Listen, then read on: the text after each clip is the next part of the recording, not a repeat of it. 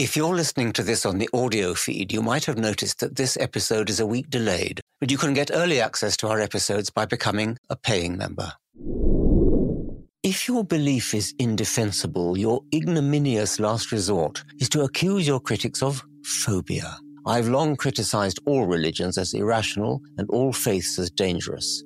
Most of my attacks have been against Christianity because I know it best. In spite of this, I've never been accused of Christophobia but I am regularly berated for Islamophobia, and I even had a radio broadcast in California about a totally unrelated subject cancelled because of my reputation for Islamophobia. Cancelled, mark you, not by Muslims, but by American so-called liberals. Phobia is defined as irrational fear, as in arachnophobia, agoraphobia, etc. If Salman Rushdie fears Islam, it would not be an irrational fear. It would be eminently rational. At the whim of a nasty, bigoted old man in Iran, in character strongly resembling the Abrahamic God, Rushdie has lived much of his life with a massive bounty on his head.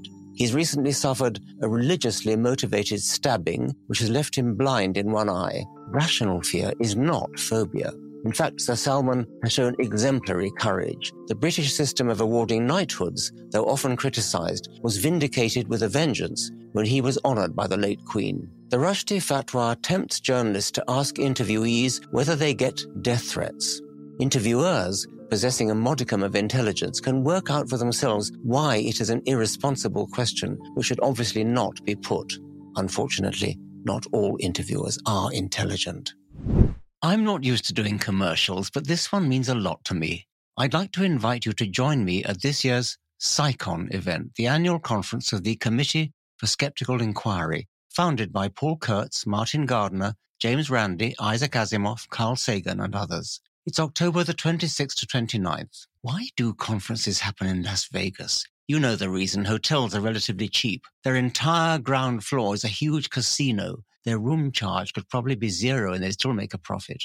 I first met the amazing Randi at a predecessor of our conference in Las Vegas. He gestured to our surroundings, the opulent marble, the kitsch decoration, the fountains, the round the clock flashing bright lights. All this, he said, is paid for by human gullibility.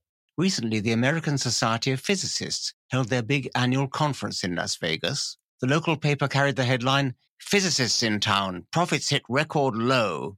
If CSICon were larger, we could probably outdo the physicists. Human gullibility with a negative sign is what we're all about.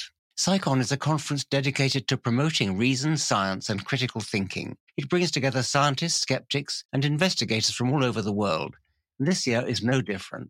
I'll be giving the keynote lecture on Thursday, October the 26th. My subject will be Science, the Poetry of Reality, and its enemies from right and left. The next day, I'm delighted to be presenting the 2023 Richard Dawkins Award to Bill Nye, who's been a wonderful ambassador for reason and science for the past 30 years. We'll then have an onstage conversation. This year's CSICon lineup also features Penn and Teller, Paul Offit, Naomi Oreskes, Seema Yasmin, Mick West, Natalia Pasternak, and many, many more. You can be part of this very special weekend as well. To learn more and register for CSICon, visit csiconference.org slash pod today. That's csiconference.org slash pod. I am not Islamophobic. I'm certainly not Muslimophobic. Indeed, I regard Muslims as Islam's main victims badly in need of defense against their own religion.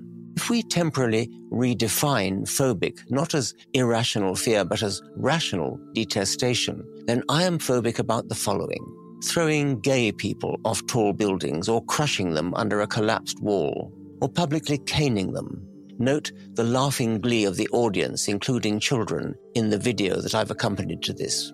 Whipping women for the crime of being raped, or the crime of being seen in public with a man to whom they are not married. Stoning women accused of adultery to death. Female genital mutilation. Compelling women to cover their hair and faces, leaving only a slit for the eyes compelling girls to stay indoors while boys roam free, schools in which boys are taught nothing except memorizing the Quran, and girls even less, condemning novelists to death for the crime of doing what novelists do, writing a novel, killing cartoonists for the crime of doing what cartoonists do, drawing a cartoon, death penalty for apostasy, a religion so bereft of positive arguments that it needs to resort to death threats to keep its members is ignominiously pathetic. Even Christianity no longer stoops so humiliatingly low. Honor killing. You can probably continue the list yourself. If all or even any of that list could be laid at the door of any religion, then a profound dislike of that religion could be defended. It certainly is not the case that most individual Muslims would endorse the list, although it has to be admitted that more than a quarter of British Muslims wanted Salman Rushdie to be killed, and nearly two thirds thought the satanic verses should be burned. It's often pointed out that Christianity used to be just as bad, and it still is just as irrational. But the worst excesses of Christianity now thankfully lie in the past, if only the same could be said of Islam. What is especially galling is those Western liberals who think Islam is a race and are so terrified of being thought racist that they refrain from criticizing the above horrors, even those perpetrated against women and gays. Islamophobia is a deeply silly and pernicious abuse of language, and is not the only fashionable word ending in phobia that condemns itself as a last resort substitute for rational discussion. In all such cases, I recommend the Hitchens riposte. I'm still waiting to hear your argument. If you enjoyed this episode, you can show some support by leaving a review.